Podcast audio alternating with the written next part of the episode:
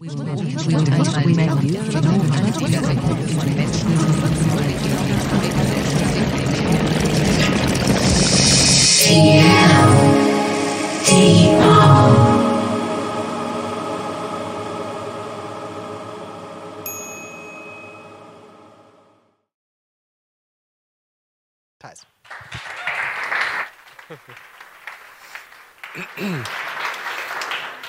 Ja, hallo. Ich werde auf jeden Fall auch so ein bisschen darüber sprechen, wie wir uns Bildung vorstellen, wie Bildung auch gelingen kann, aber so ein destruktiver Titel zieht doch eher mehr. genau, ich bin Dominik, ich koordiniere das Bündnis seit dem letzten Jahr und möchte erst, bevor wir so ein bisschen auf die thematische Ebene gehen, noch mal kurz das Bündnis vorstellen. Das Bündnis ist ein Zusammenschluss von Organisationen und Einzelpersonen, die sich für freie Bildung einsetzen. Das heißt, freie Bildung äh, freie Lizenzen in der Bildung, Open Educational Resources, mit dem Ziel, soziale Ungleichheit zu verringern und Partizipation zu stärken. Erstmal ganz groß, aber ich gehe gleich nochmal darauf ein, was das dann implizit äh, bedeutet. Wir sind ein Zusammenschluss von ähm, verschiedenen Menschen aus der Hochschule, aus der Schule, Medienpädagogik, ähm, auch so ein paar Menschen aus verschiedenen Organisationen, wie ihr hier seht. Ich habe mal den äh, unsere Mitglieder alle mitgebracht. Ähm, Gerade Max von der OKF ist auch Teil, äh, Mitglied des Bündnisses. Wir haben OR Info dabei, Wikimedia und alle verschreiben sich dem Ziel, Bildung zu öffnen und ähm, versuchen mit der Politik in Gespräch zu kommen und zu erklären, wie Bildung in einer offenen digitalen Gesellschaft funktionieren kann. Genau, äh, Bündnisfreie Bildung, ich weiß nicht, ihr seid wahrscheinlich alle so aus dem Bildungsbereich, wisst ungefähr, was freie Bildung ist. Ich habe trotzdem nochmal die Definition von Open Educational Resources mitgebracht. Das sind an sich einfach Lern- und Lehrmaterialien, die frei zugänglich sind, vervielfältigbar, verwendbar, veränderbar, die man einfach frei verbreiten kann. Für das Bündnis ist freie Bildung noch ein bisschen mehr. Es geht bei uns nicht nur um die Materialien, sondern auch um freie Software und Infrastruktur, aber auch um die pädagogische Praxis, die so offen wie möglich sein sollte. Bildung soll zugänglich, partizipativ und demokratisch sein. Also kurzum, Bildung ist für uns ein Menschenrecht.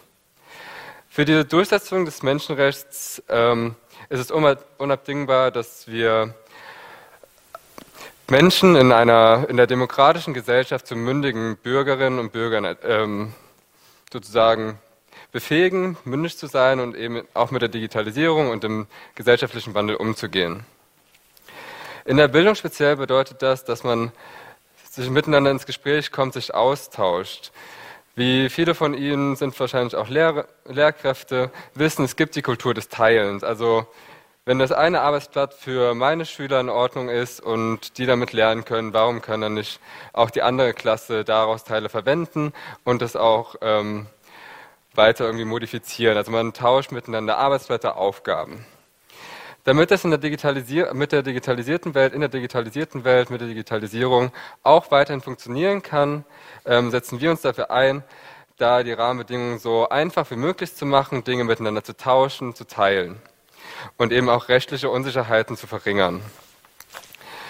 Wir stellen uns vor, dass wir oder wir träumen von einer Welt, in dem offene Praktiken beim Lernen und Lernen ganzheitliche Bildungsprozesse fördern, somit Bildungsungleichheiten verringern und die gesellschaftliche Partizipation insgesamt gestärkt wird. Und das geht eben über Bildungsmaterialien, die ohne rechtliche und technische Hürden zugänglich sind, nutzbar sind und auch veränderbar sind außerdem über Open Source Software, Infrastruktur, die sozusagen die Grundlage gibt, miteinander Dinge zu tauschen und eben auch speziell nochmal den kompetenten Umgang miteinander, äh, mit den Materialien, mit, der, mit digitalen Medien. Das Bündnis an sich versteht sich zum einen als Plattform, in der man sich austauschen kann. Wie schon gesagt, wir haben eine vielfältige Mitgliederbasis aus Medienpädagogik, Schule etc. pp. Ähm, da über Vorstellungen reden kann, aber auch diese Vorstellung formulieren kann und dann versuchen wir als Bündnis, diese als Impulse wieder zurück in die Gesellschaft und in die Politik zu geben. Und das eben in dieser vielfältigen Bildungslandschaft, die wir in Deutschland haben.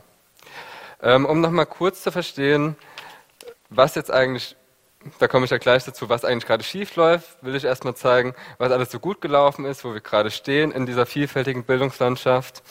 Und das ist zum einen, 2015 hat sich eine Arbeitsgruppe gebildet und dann hat man erstmal so geschaut, so, was sind eigentlich die positiven Wirkungsmöglichkeiten von offenen, äh, freien Bildungsmaterialien, was kann man damit so erreichen. Dann gab es vom Bildungsministerium 2015, 16 Förderrichtlinien. Man hat so geschaut, okay, was ist machbar und hat dann ähm, über 18 Monate mehrere Projekte zu Open Educational Resources gefördert. Gleichzeitig dazu gab es noch von der Kultusministerkonferenz ein Strategiepapier zur Bildung der digitalen Welt. Da ging man speziell darauf ein, was digitale Kompetenzen sind und ähm, sah auch, dass digitale Kompetenzen viel mehr sind, als nur einen Computer anzuschalten. Da haben wir ja gerade schon sehr, sehr viel von Max gerade gehört, was alles eigentlich digitale Kompetenzen sein kann. Und zu guter Letzt, also man sieht schon, seit 2015 passierte da relativ viel. Und jetzt zu guter Letzt 2018 kam sogar Open Education Resources im Koalitionsvertrag der ähm, SPD, CDU, CSU der Bundesregierung mit hinein und man hat versprochen, in der laufenden Legislatur eine umfassende Open Education Resources Strategie zu entwickeln und da eben auch noch mehr zu fördern. So, politisch sieht das alles bisher eigentlich ganz gut aus, aber irgendwie seit 2018 ist, ist nicht mehr so viel passiert. Wir haben 2017 noch, da habe ich euch noch mal eine Grafik mitgebracht, über die Hälfte der Lehrpersonen nutzen nur einmal oder seltener oder nie das Internet in der Schule. Also da ist noch so eine große äh, Diskrepanz zwischen was gefördert wurde von 2015, 16, 17 an und ähm, wo wir jetzt heute stehen. Die Projekte wurden auf 18 Monate gefördert, die sind jetzt ausgelaufen und irgendwie kommt da nichts Neues. Außer der Digitalpakt Schule, der jetzt 2019 verabschiedet wurde. Es gab viele Streitigkeiten, auf die ich gar nicht so wirklich eingehen kann. Da ging es um Finanzierung etc. pp. Ähm, was ich aber oder was wir als Bündnis gesehen haben, ist, dass zwar gesagt wird, digitale Kompetenz ist sehr, sehr wichtig, also von entscheidender Bedeutung. Und so steht es auch auf der Webseite des Bundesministeriums. Ähm, Schulen müssen dafür mit technischen Infrastrukturen ausgestattet sein und man braucht interaktive Whiteboards. Also diese ganze Komplexität, die man davor von der Kultusministerkonferenz und dem Bericht hatte, dass digitale Kompetenzen viel mehr sind, äh, wird jetzt in dieser Förderung des Digitalpakts eigentlich nur noch auf Geräte und Infrastruktur gegeben. Man denkt nicht wirklich darüber nach, wie dann eine, wie dann Lehrende, aber auch die Schüler damit umgehen können. Das heißt, es ist nicht mit in diesem Vorschlag drin, wo Lehrende Beratung finden, wie Lehrende Zeit dafür bekommen, sich mit neuen Technologien zu beschäftigen. Man weiß auch nicht, was danach passiert. Also die Förderung ist auch nur auf einige Jahre ausgelegt. Danach ist dann zwar die Infrastruktur wahrscheinlich in den Schulen, aber von wem wird sie denn weiter gewartet? Sind das dann die Lehrkräfte? Können die das dann bis dahin? Lehrende haben schlichtweg einen Alltag und haben auch nicht so viel Zeit, sich eben mit neuen Dingen zu beschäftigen. Und da fehlt es auch an Anreizen, ähm, dass sie sich eben nochmal offen damit auseinandersetzen, verständlicherweise. Und außerdem noch auch ein großer Kritikpunkt an dieser neuen Förderung ist, dass nicht vorgeschrieben wird, welche Software benutzt wird oder dass man auch Open Source Software und Infrastrukturen äh, mit einbeziehen sollte. Wir, die FDP fragte an, was ist denn eigentlich mit Open Educational Resources? Ihr hattet ja gesagt, ihr wolltet die in einer umfassenden Strategie fördern.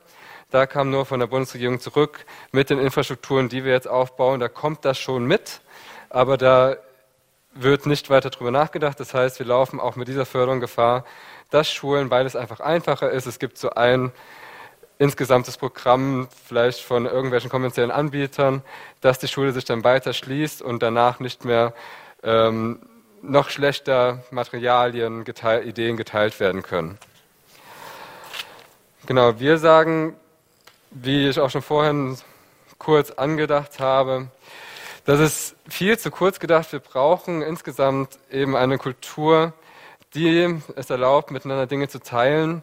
Wir fordern sogar auf lange Frist, dass alle Materialien, die eben durch, durch die öffentliche Hand gefördert werden, also durch Lehrende, die durch die öffentliche Hand ähm, finanziert werden, auch frei zur Verfügung gestellt werden sollten und benutzbar, verwendbar sein sollten. Wir brauchen natürlich ähm, Anreizsysteme und Zeit für Lehrende, sich weiter zu qualifizieren und das nachhaltig. Und außerdem muss man darauf achten, dass die Infrastrukturen weiterhin offen sind, dass man Login-Effekte vermeidet und Bildungseinrichtungen sich nicht äh, abhängig machen von kommerziellen Anbietern. Das Ganze haben wir nochmal festgeschrieben in einem Positionspapier, das habe ich euch auch allen mitgebracht. Also könnt gerne jetzt oder auch später nochmal zu mir kommen. Es gibt es aber auch natürlich online. Und außerdem sprechen wir ähm, im Juni noch einmal darüber bei unserem Forum Open Education, in dem wir die Gesellschaft, die Bildungsprak äh, Bildung, Gesellschaft und Politik zusammenbringen und einen offenen Diskurs darüber führen, wie offene Bildung in die Gesellschaft einfließen kann und wie offene Bildung in einer äh, digitalen Gesellschaft funktionieren kann. Genau, ich bin dann auch schon. So, ja, ich bin sehr, sehr schnell gewesen. ich habe diesen Talk schon mal eine halbe Stunde gehalten. ja, aber dann kommt ihr vielleicht doch schneller nach Hause, aber ich bin noch offen für Fragen, Anregungen und ähm, wir, wir können erstmal ganz lange klatschen. Erstmal herzlichen Dank.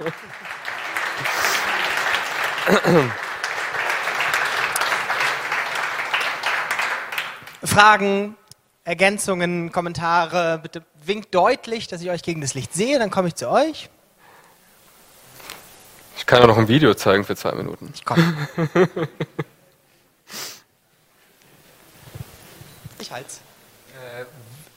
Danke erstmal für den Vortrag. Und äh, wie sieht denn deine Arbeit konkret bei dem Bündnis aus, was du da dann jetzt so alltäglich machst? Also. Äh, danke für die Frage.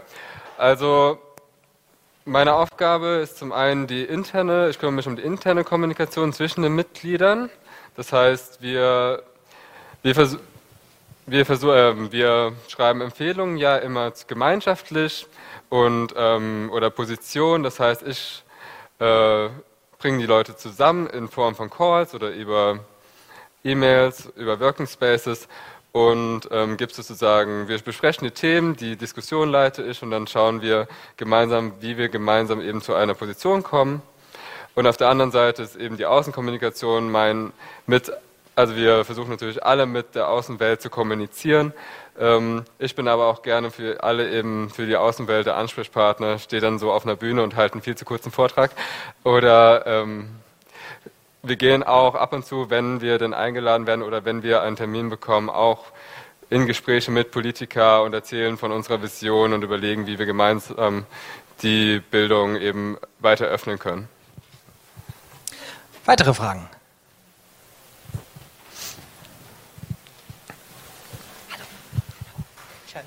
Ah, oh, super, danke. Ähm, ja, ich, mich würde noch interessieren, ähm, danke erstmal für, für, den Input. Ähm, was mich aber noch interessieren würde, wäre, ähm, ob ihr vielleicht tatsächlich Beispiele habt, wo ihr sagt, oh, das ist eigentlich das No-Go, so soll es tatsächlich nicht gehen mit der Digitalisierung von Bildung. Und dann vielleicht auch Beispiele, wo ihr sagt, wow, das ist richtig cool, ähm, da haben Leute das gut umgesetzt. Also ein No-Go ist immer, wie ich gerade schon angesprochen habe, dass es Schulen abhängig machen, dass sie vielleicht von einem Anbieter einfach so eine One-Size-Fits-All-Lösung einkaufen, die geben einem dann eine Plattform, in der man Dinge teilen kann, die äh, geben einem Programme, mit denen man arbeiten kann, die erstmal meistens sogar kostenlos sind zum, zum, Testen. Und dann stellt sich die komplette Schule darauf ein, die, die Kultur wandelt sich dahin, dass jetzt plötzlich alles nur noch auf diesen Plattformen mit dieser Software betrieben wird und danach fängt es eben an, dass die privaten Anbieter Gebühren nehmen und dann ist man so festgefahren und kommt dann nicht mehr raus. Ähm, Good Practices gibt es sehr, sehr viele. Ich will auch niemand auf den Schlips treten, dass ich die jetzt nicht erwähne, aber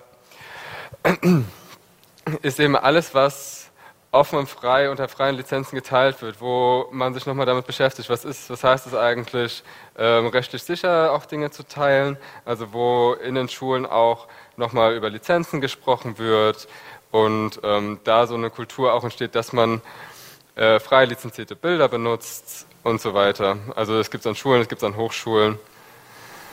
Ja. Weitere Fragen? Ich halte es. Ja, okay. Ähm, erstmal danke auch, dass ihr euch dafür einsetzt. Das ist sehr, sehr cool. Ich wusste gar nichts davon, ähm, von dem Bündnis. Ähm, nun ist es ja so, ihr redet viel mit der Politik und jetzt sieht die Praxis ein bisschen anders aus, dass jetzt die Digitalisierung auf Hardware reduziert wird. Wie ist denn da der nächste Schritt? Also was kann man denn da machen? Auch wir als, sag ich jetzt mal, als Medienschaffende oder Lehrer, ähm, was würdest du da uns so auf dem Weg mitgeben, wie wir dann ähm, mehr die Politik zur Praxis bewegen können, anstatt dass dann die Praxis aussieht, gut, wir haben schnelleres Internet, aber dafür irgendwie äh, abhängige Software. Also gibt es da irgendwelche Steps oder Best Practices mhm. für uns jetzt als Nicht-Politiker? Genau, also erstmal immer die herzliche Einladung, bei uns äh, Mitglied zu werden und äh, mit uns zu kämpfen. Ähm, was immer sehr gut äh, gehört wird, sind Geschichten erzählen. Erzähl, was gut läuft bei euch und wo, ähm, wo ihr an Grenzen stößt, wo was schlecht läuft. Und diese Dinge, auf diese Dinge öffentlich, also aufmerksam machen. Das kann man äh, auch, ihr könnt auch zu uns kommen, wir können Gastbeiträge irgendwie bei, auf unserer Webseite stellen, beziehungsweise wir können da auch eine Plattform bieten, eben, dass diese Geschichten gehört werden in diese Richtung. Äh, sonst auch einfach, glaube ich, auf Menschen zugehen und versuchen, also vielleicht auch die Kommunalpolitiker, es fängt ja irgendwann mal mit einem Wahlprogramm an, sodass da einfach die Ideen weiter äh, in die richtige Richtung gehen. Wir arbeiten ja auch, das ist diese Collective Impact Theorie bei uns im Bündnis, das heißt, sehr, sehr viele Aktionen zielen auf eine Vision ab. Das heißt, wir machen da einfach nur so ein Dach drüber, aber jeder ist da frei, so in seinem Engagement da zu versuchen, die Bildung zu öffnen. Und das geht entweder über die Praxis, wir versuchen ein bisschen die Rahmenbedingungen dazu zu öffnen und das ist so ein bisschen das Wechselspiel. Also jede, jedes Projekt, was Lehrende machen oder PädagogInnen machen, das offen ist, hilft uns ja wieder, die Geschichte zu erzählen und dann als Bündnis dann die Geschichte auch bei der Politik abzugeben. Also wir müssen, glaube ich, auch einfach viel mehr in Austausch treten. Hallo. Ähm, bin leider ein bisschen spät gekommen. Ich habe, äh, also ich komme vielleicht noch mal kurz zur äh, Orientierung. Ich komme aus der OER-Hölle. Also bei uns in München ist von Linux Open Source auf Windows zurückgestellt worden. Ähm, ich frage mich, also OER gibt es ja nicht benannt, vielleicht schon lange. Es ist eigentlich schon lange als, als Idee praktisch Materialien zwischen Lehrern auszutauschen, zum Beispiel jetzt, ähm, vorhanden, aber es ist nie so richtig abgehoben. Und es gibt verschiedene Gründe, die ich mir denke. Und einer ist vielleicht auch, dass, dass jede, jede Lehrkraft ähm, irgendwie versucht, einen eigenen Unterricht zu machen und dann doch nicht so viel auf die anderen irgendwie Materialien Bezug nehmen kann, weil das doch individualisierter ist. Vielleicht auch, weil ähm, Schulbuchverlage einfach ein unglaublich großes Standing haben und natürlich den Lehrplan mitschreiben, indirekt.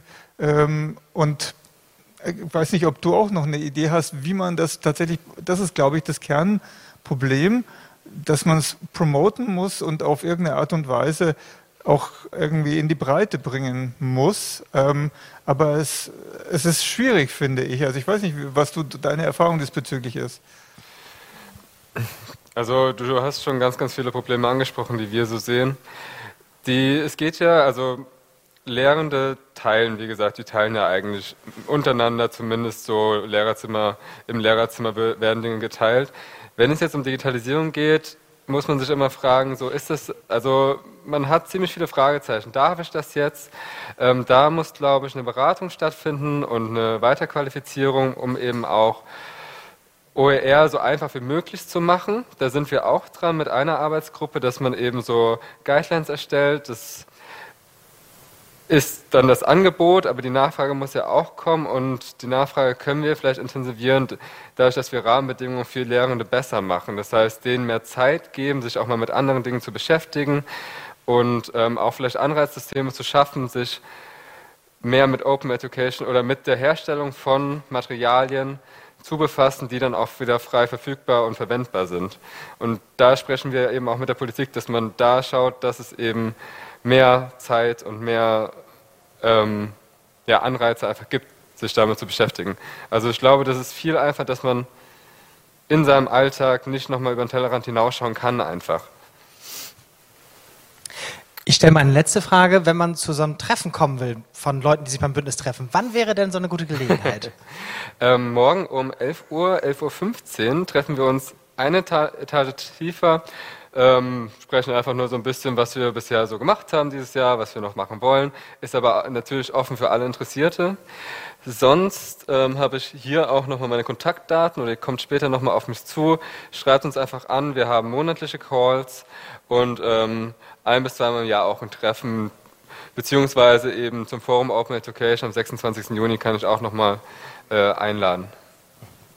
Dann würde ich jetzt erstmal ganz, ganz herzlich Dominik danken und wer noch weitere Fragen und Beiträge hat, Dominik ist jetzt eine Etage tiefer noch bei Meet Your Speaker K4, wenn man reinkommt, gleich rechts. Erstmal ein großer Applaus, danach noch ein abschließender Informationsblock zum Morgen.